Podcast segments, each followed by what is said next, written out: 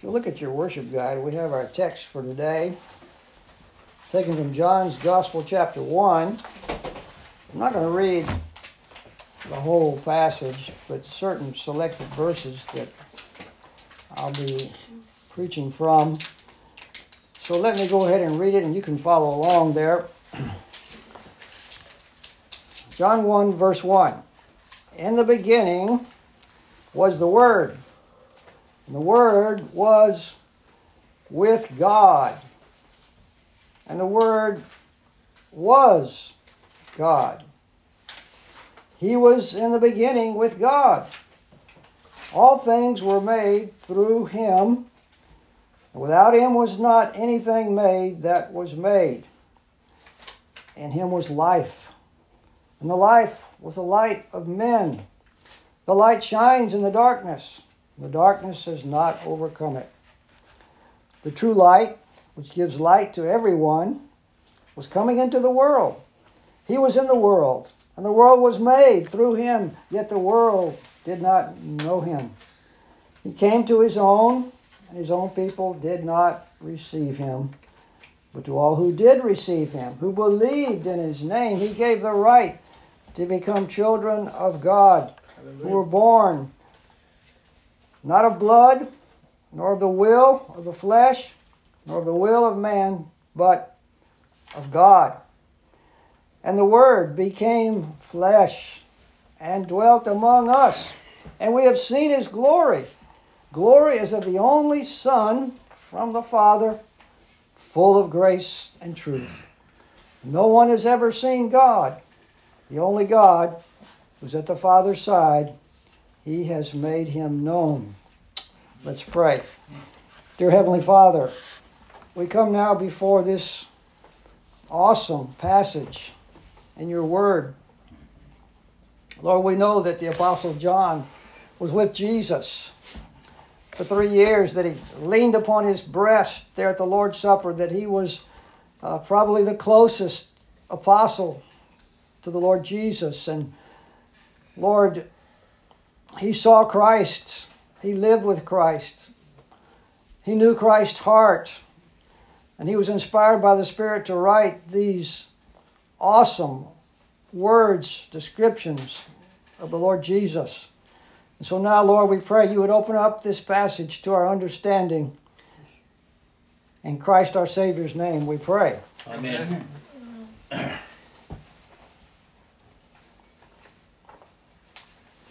want to concentrate today on verse 14. We're also going to be looking at verse 1 as it gives enlightenment on verse 14. Now, verse 14 says this And the Word became flesh and dwelt among us, and we've seen his glory. The glory is of the only Son from the Father, full of grace and truth. Think about these words. The Word became flesh. Suppose you knew nothing about Christianity. And one day you happened to pick up a New Testament that some Christian had given you, and you just opened up the Bible and it opened up to John chapter 1, and your eyes fell upon verse 14, and you read it. Well, I just read to you. And so you would scratch your head and say, What is this word that's being talked about here? It says the word became flesh. Now, how can a word, words that we speak, become flesh or turn into flesh? How can something that flows from the mind of one human to the mind of another human through the avenue of speech by human vocal cords, how can a word become flesh? Well, that's a reasonable question to ask. Well, let's first of all think about this word, this designation, which is word, capital W there. In verse 14, what this is is a translation of the Greek word logos, which has the basic meaning of word, speech, or message. So the logos became flesh. Now, this word logos, or word, has a special usage in the New Testament, and it refers exclusively I would say, to the Lord Jesus Christ, the Son of God.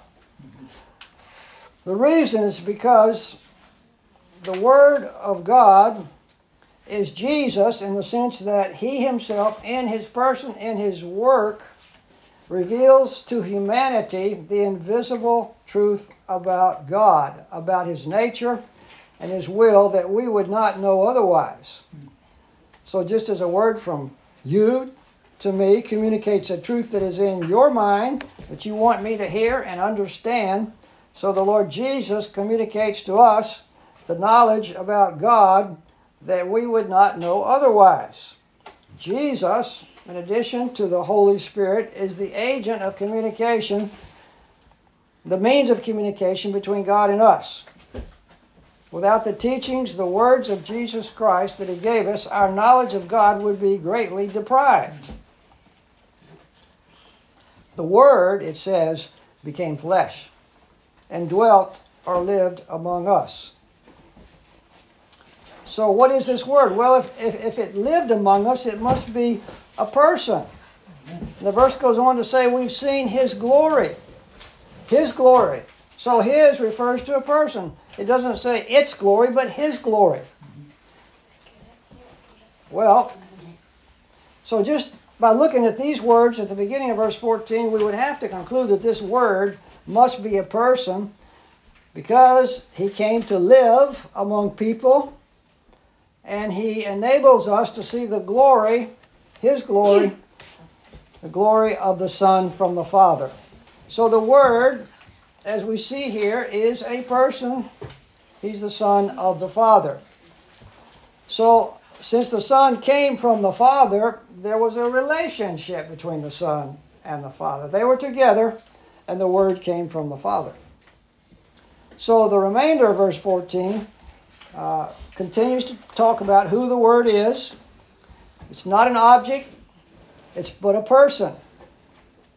And some amazing things are said about this person. He's the only Son, the only Son from the Father. It's because of this Son from the Father that he's a marvelous person who's full of grace and truth. Now, if you were a person reading this verse 14 for the first time, and you saw that this word, this Son from the Father, is full of grace and truth, and you were from a pagan background, whether a secular, non religious person living in America or Europe, or a person from another culture immersed in a pagan religion, you would note this word grace. And maybe you had some education and you understood something about the meaning of grace. And you would know that the basic idea is of a free, undeserved gift. Something given to a person who hasn't earned it or deserved it. And probably this would be for you a hard concept to grasp because everything you ever got in life you had to work hard for. You had to dig and scrape and fight for. You had to outthink, outmaneuver, and outperform others to get ahead in your job or in life. Maybe you had to bribe and deceive people and shove people out of the way who were in your way. This happens a lot, I think, in culture. But suppose you were a religious, a religious person. You were a Muslim or a Hindu or a Buddhist, or even if you were a Mormon or Jehovah's Witness or Seventh day Adventist, and your whole religious mindset was geared to performing right actions that would be acceptable to your God. And you never knew if you had done enough, if you'd been good enough, if your actions were correct enough, if you'd avoided sin enough to be acceptable to your God. And then all of a sudden, you read this verse and you're confronted with a person, this son of the Father, who's not asking you to perform. He's not asking you to do anything. He's only offering you something as a free gift. as we find out in the rest of John's Gospel, He's offering you salvation, forgiveness of sins, resurrection from death, eternal life. All is a gift, a gift of grace. This word, this person full of grace, wants to give you something you didn't earn and you don't deserve. And you might think to yourself, well, very few people have ever shown me any kindness in my life. People have often taken advantage of me, mistreated me. But this person that's being talked about in verse 14 is wanting to give me something. He wants to extend to me grace, gifting, undeserved favor. Who is this person? And if that were not enough, we see that this person, the Son of the Father, is not only full of grace, but he's full of truth. Now, if you're a typical human, have been raised in a non Christian environment, you've probably experienced being deceived by people, being lied to, being tricked, being led astray into bad or dangerous or rebellious behavior.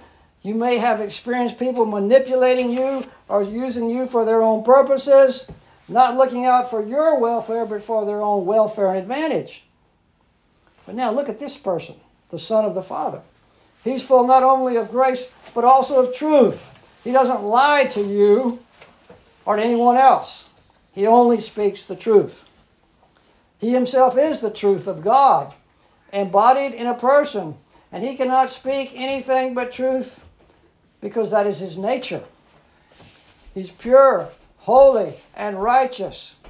It's quite impossible for him to go against his nature and tell a lie or sin or deceive people. He is, as the end of verse 14 says, full of grace and truth. So if you were this person reading John 1:14 for the first time, your curiosity would be aroused. In fact, more than that, you would probably be astounded because you never heard of a person like this who's full of grace and truth. So hmm. likely you want to know more about this person. Tell me more about him. Who is he? To answer this question, we have to look at the context of John 1:14. What do the verses before and after verse 14 tell us about the word? To properly understand the meaning of a word or phrase, we have to look at its context. We have to look at the words and phrases and concepts that go before and go after so that we can understand what the meaning of the word is. So, we need to look at the context here of verse 14. So let's go back to the beginning of John chapter 1 at verse 1, which says, In the beginning was the Word, and the Word was with God, and the Word was God. There are three phrases here. Each one is packed full of instruction and truth about the Word, who He is, and His relationship with God. So, first of all, let's look at the first phrase In the beginning was the Word. The word beginning is mentioned here, the third word in the sentence. Whenever the beginning began, the Word was already there. What beginning is this? The beginning of God's existence or the beginning of the universe? Well, it cannot be the beginning of God's existence because God did not have a beginning. Amen. He has always existed. There never was a time when He did not exist. He's eternal. We are creatures. We all had a beginning. Before we were born, we did not exist. We were not breathing, thinking, or living. Not until our mother gave us birth did we exist as a full human being. But God is not like that. As far back as the human mind could possibly reach into the past, at the creation of the universe, God was already there. He was in existence. He's been in existence forever. He didn't need a universe to complete his personhood. He was already complete. He was not lonely. The one true and living God had fellowship within himself. God the Father had fellowship with God the Son and with God the Holy Spirit. There was perfect love and joy between all three persons of the one eternal God. This is what makes the Christian teaching on God so unique among world religions.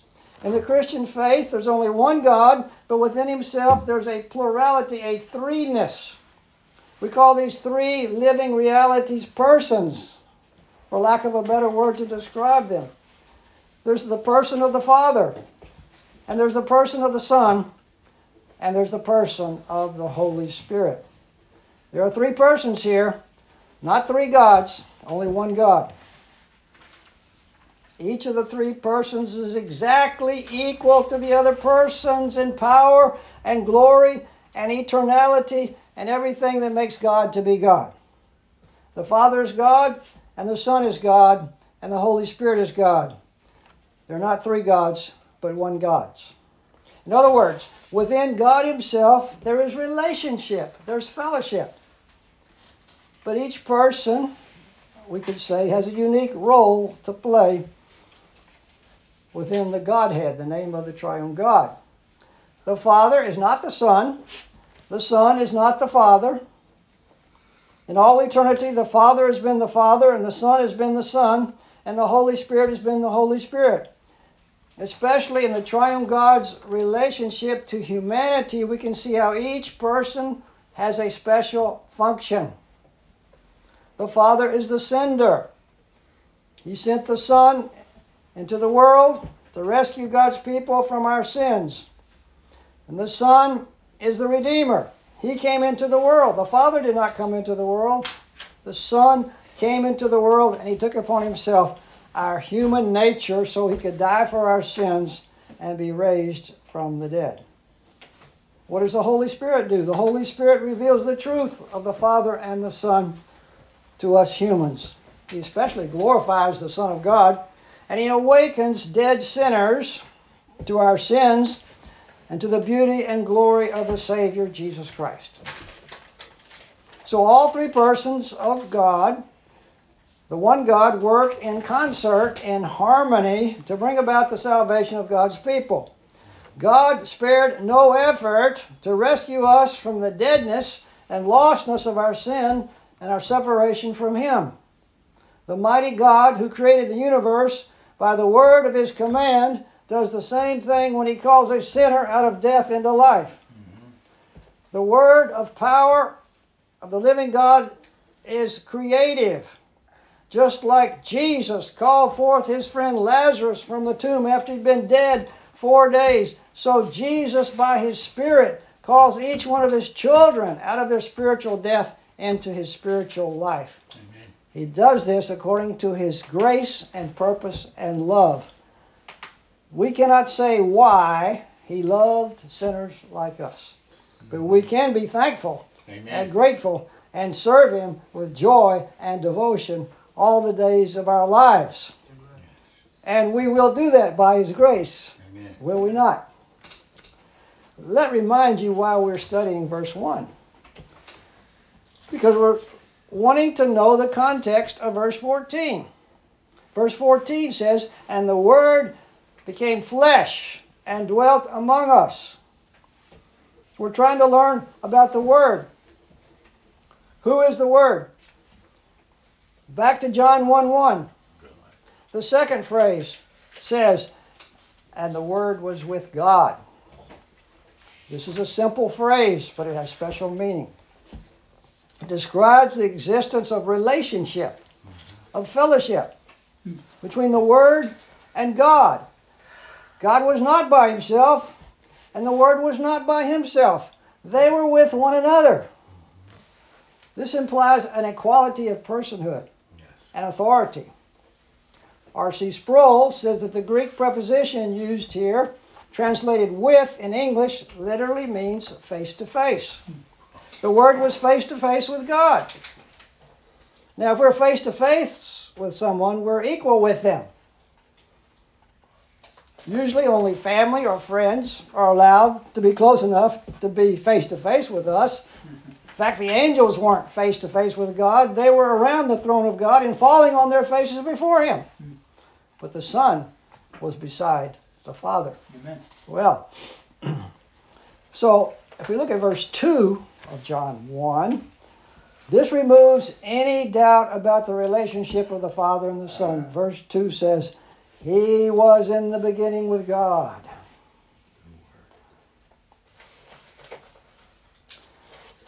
This was the relationship between God and the Word. It existed at the creation of the universe and had been in existence for all eternity. As long as God had been in existence, so the Word has been with him in fellowship and relationship.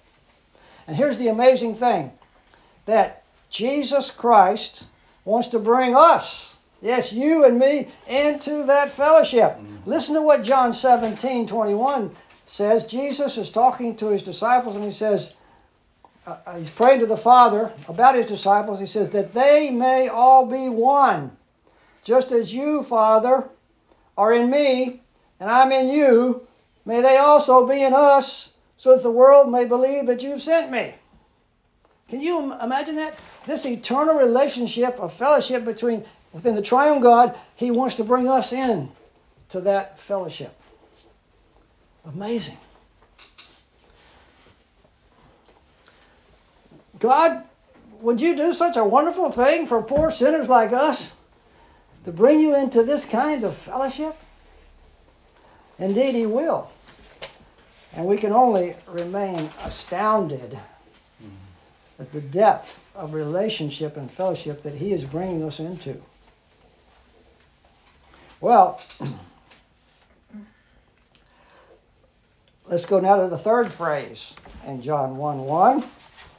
In the beginning was the Word, and the Word was with God. And now the third phrase, and the Word was God. Now, we see here one of the greatest verses in the Bible comes to its climax, its grand, its grand declaration, this volcanic explosion of truth, this Word who's at the beginning of creation, who's always been with God, is himself none the less than God. We may have suspected this if we were just reading the previous phrases, considering their implications, but now it's crystal clear. This word is God. He's not an angel, he's not a created being. He's very God of very God, as the Nicene Creed says. Very God of very God. This is the great mystery of the inner nature of the eternal God. It's now being laid out before us. The only reason the Holy Spirit is not mentioned here is because the Apostle John is trying to focus our attention on Jesus, the second person. Later, he's going to talk about the Holy Spirit, three chapters, chapters 14 through 16 of John, speak of the ministry of the Holy Spirit. So, the next few verses in John 1 give substantiation, they give reasons why we can know that the Word was God Himself. First of all, He was the very Creator Himself. Look at verse 3. All things were made through Him. Without Him was not anything made that was made. Genesis 1 1 says that God created the heavens and the earth. John 1 3 says, All things were made through him, through the Word. That means the heavens and the earth were made through him. We say sometimes, describing this phenomenon, that Jesus Christ was the agent of creation. He's the second person of God through whom the Father created everything. Now, actually, all three persons are involved in creation Father, Son, and Spirit. But specifically, Jesus is the agent of creation as revealed in Scripture. For example, Colossians 1.16 says, For by him, that is, for by Jesus, all things were created in heaven and on earth, visible and invisible, whether thrones or dominions or rulers or authorities, all things were created through him and for him. He created all things for himself, for his glory. And then again, we read something similar in Hebrews 1 2. But in these last days, he has spoken to us by his Son, whom we appointed the heir of all things, through whom also he created the world. Well, without a doubt, the Word, the Son, is the agent of creation. And secondly, we see in verse 4 that the Word was God because He's the source of all life. Verse 4 says, In Him was life, and the life was the light of men. In other words, Jesus is the source of all life. In John 5 26, he said, For as the Father has life in himself, so he has granted the Son also to have life in himself. An exact equality of the power of giving life. The Father and the Son both have equal power to give life. All living plants, animals, and people, even those who don't know God, don't believe in Him, ignore Him, don't care about Him, even their life comes from Him. Every breath of every human on earth receives their life because of Jesus Christ. Is he worthy of worship? Amen. Yes. And thirdly, we see that the Word is revealed to be God because He's the light of men. It says that in verse 4. He in him was life, and the life was the light of men. Jesus said in John 8 12, I am the light of the world. Whoever follows me will not walk in darkness, but will have the light of life. The Word, Jesus Christ, is the source of all the enlightenment and knowledge that humans experience. I believe that's true. I, I think this refers to all knowledge and truth science, biology, cooking, gardening, but especially spiritual knowledge knowledge of the one true God and of His Son, Jesus Christ, and the way of salvation through Christ.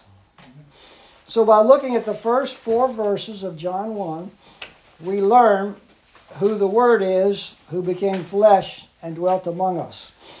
He's the one who has always existed. He was there before the creation of the world. He's been in eternal fellowship with God. And he was God himself. So, what we see here in John 1 1 is we're given an introduction to the Trinitarian understanding of the nature of God. He's one God, but has within himself a plurality of persons, a relationship between the three persons of the one God. Well, let's go back to verse 14, where we began. The Word became flesh, dwelt among us, and we've seen his glory. Glory as of the only Son from the Father, full of grace and truth. Well, verse 14 is an amazing statement.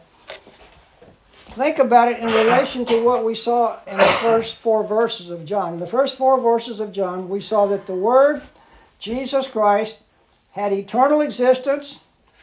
In this eternal, eternal existence, he was face to face in relationship with God. He was, in fact, no less than God Himself. He was the creator of all things, He was the source of life for all living creatures. He's the light who brings truth and knowledge to humanity. This is the Word. Mm-hmm. All these things are true of the Word. But look at what verse 14 says And the Word became flesh.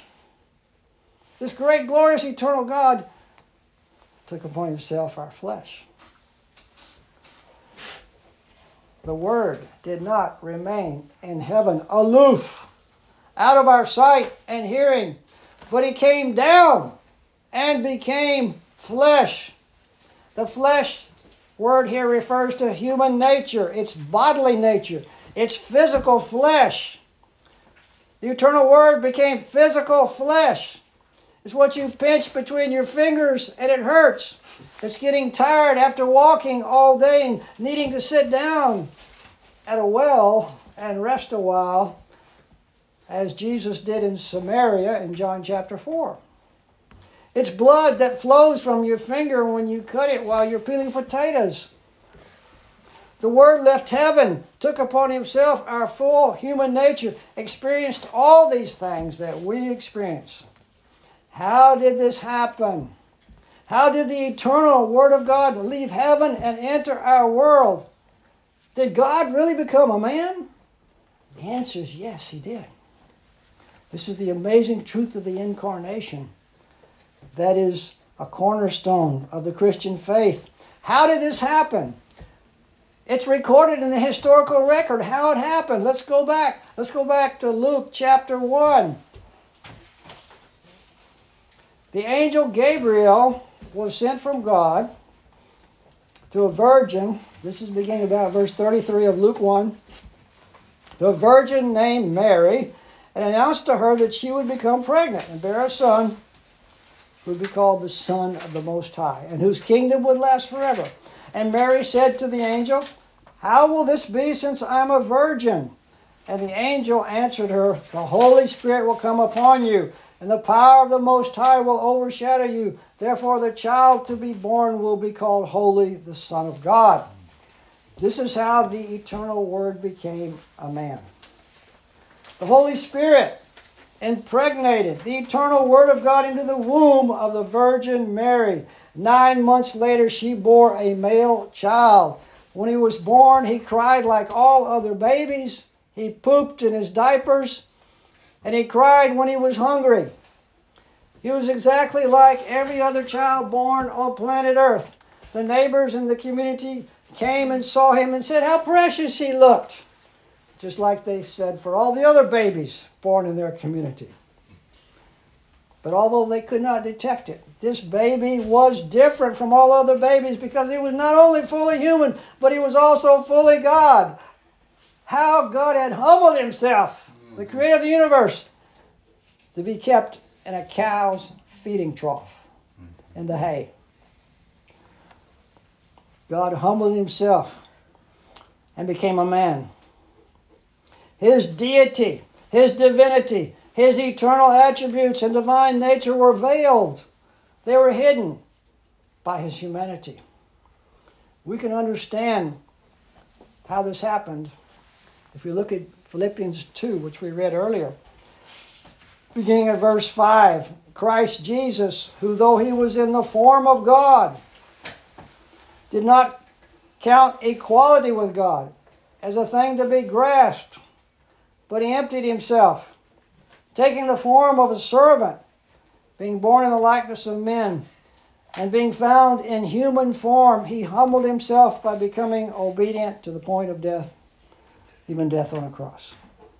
So, what, what this text is saying here in Philippians 2 is that Jesus Christ, the Word, although he existed in the form of God, that is, he had the exact nature of God, he did not cling to his rights as God, but he instead took the form, the nature of a servant. As he was fully in the nature of God, he was fully in the nature of a servant. He became fully man to the extent that he could die on the cross. The word became flesh, says John 1:14. He became human so he could live among us, live a perfectly sinless life, and offer up himself as a sacrifice for the sins of his people. Now, the amazing thing here is that although Christ took upon himself our human nature, he did not give up, he did not lose not one ounce of his deity. He did not compromise his godhood to take up humanity. What he did do is he veiled, he hid his deity but he did not lay it aside. It's impossible for God to give up being God. He's God forever. He's unchangeable. So he could in no way give up or lose any of his deity.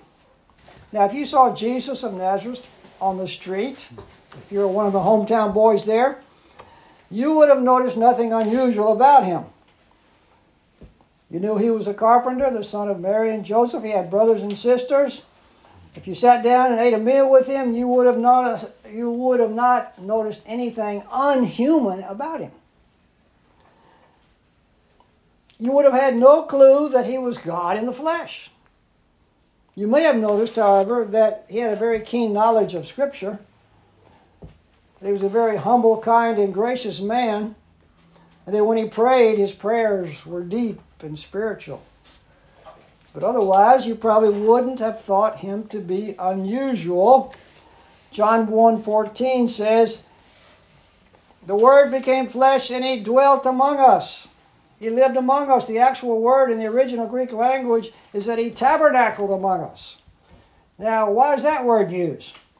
It's a reference to what happened when the Israelites were delivered from slavery in Egypt.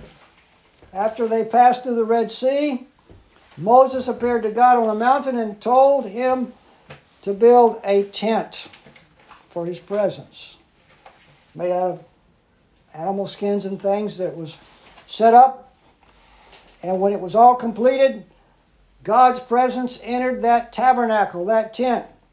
And he dwelled there in the midst of his people. That tabernacle was in the midst of all the other 12 tribes' tents all around him. And as they moved during those 40 years, several times, the tabernacle was torn down by the priest and set up, and God's presence stayed there with them. He moved with the people. Now, later, Solomon, King Solomon, had a permanent temple built and the presence of God tabernacled there. It was there in the midst of Jerusalem. So, Christ in the incarnation, was, he tabernacled among us. His presence was here among us. The word incarnation literally means in the body or in the flesh.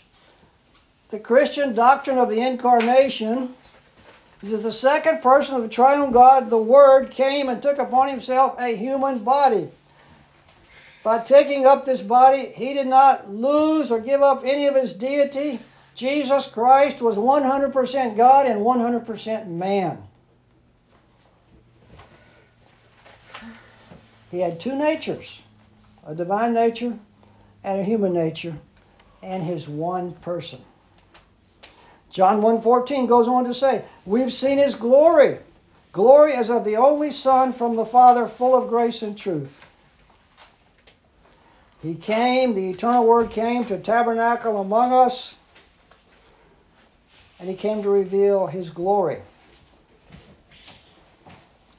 If we look at the rest of John's gospel, we see his glory revealed.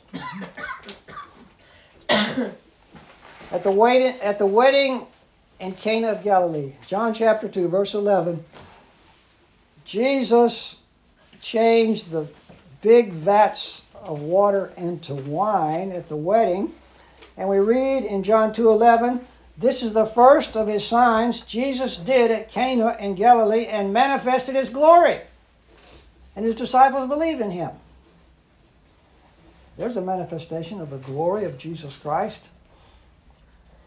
He commanded the water to turn into wine, and it did. In John chapter 6, we read that he fed 5,000 men plus their families with only uh, five barley loaves and two fish. So he was graphically illustrating the fact that he was the true bread who'd come down from heaven. John 6:35 he said, "I am the bread of life. Whoever comes to me shall never hunger. Whoever believes in me shall never thirst." Eat of Jesus Christ. To believe in him by faith brings us into union with him and eternal life. In John chapter 8, the woman was caught in the act of adultery. She was thrown down in front of Jesus, and these men said, The law says a, a woman caught in the act of adultery needs to be stoned to death. Jesus, what are you going to do? Jesus talked to the woman and said, Okay, who among you is free of sin? Let him cast the first stone. They all looked down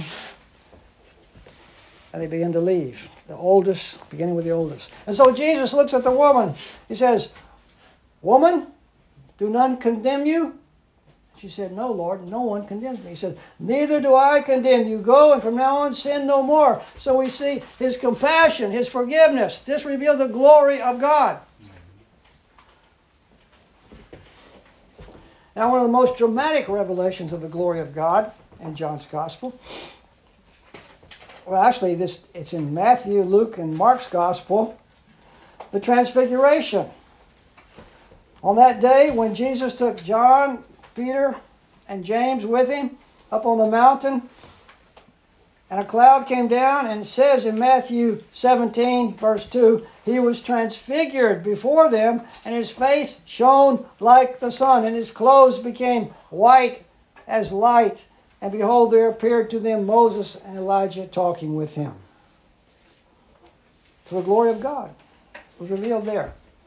The curtain was drawn back, and they were able to see something of the glory of Christ on the mountain. Then, after his death, his burial, and his resurrection, in his victorious triumph over death, he appeared to his disciples on 10 different occasions over a period of 40 days. And when he appeared to Thomas, who had doubted that Christ had been resurrected, he invited Thomas to touch his hands and feet. And Thomas realized Jesus was risen from the dead physically, and he cried out, My Lord and my God. And then, after those 40 days of appearances to his disciples, they were in Jerusalem.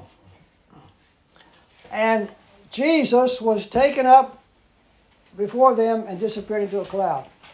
It says in Acts 1 uh, And while they were gazing into heaven as he went, behold, two men stood by them in white robes and said, Men of Galilee, why do you stand looking into heaven? This same Jesus who was taken up from you into heaven will come in the same way as you saw him go into heaven.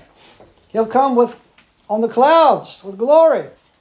As was prophesied in Daniel chapter 7, verse 13 and 14.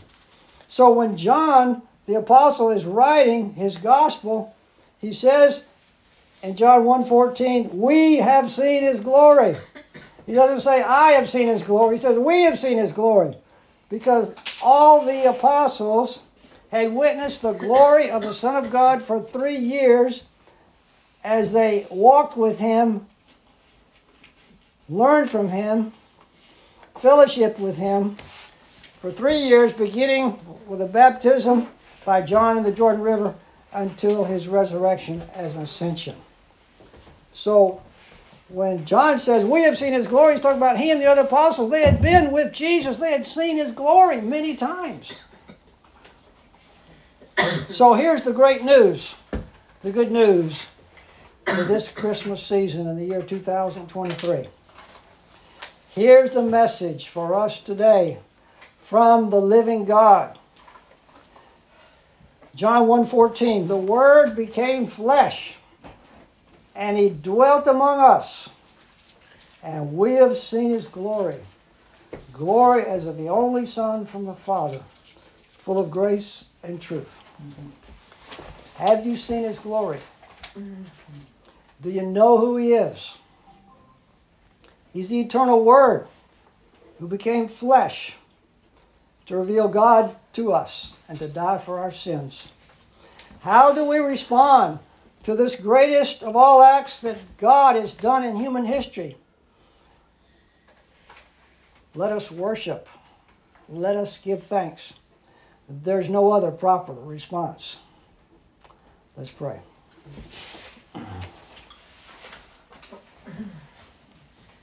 Gracious Father, you have done amazing things in the history of the world. You've not deserted a sinful race of humans, but you've extended your mercy, your love, in sending your Son, who is willing to come and to suffer to purchase our salvation. We thank you that this word came to reveal your glory to take upon himself our human nature, our full humanity, so that he could die for us and then rise for us. We rejoice, O God, in your kindness, your mercy, your power, revealed in Jesus Christ, your Son. We exalt in him. We thank you for the revelation of yourself given to us in your scriptures. We worship you today and we thank you. In Jesus' name we pray. Amen.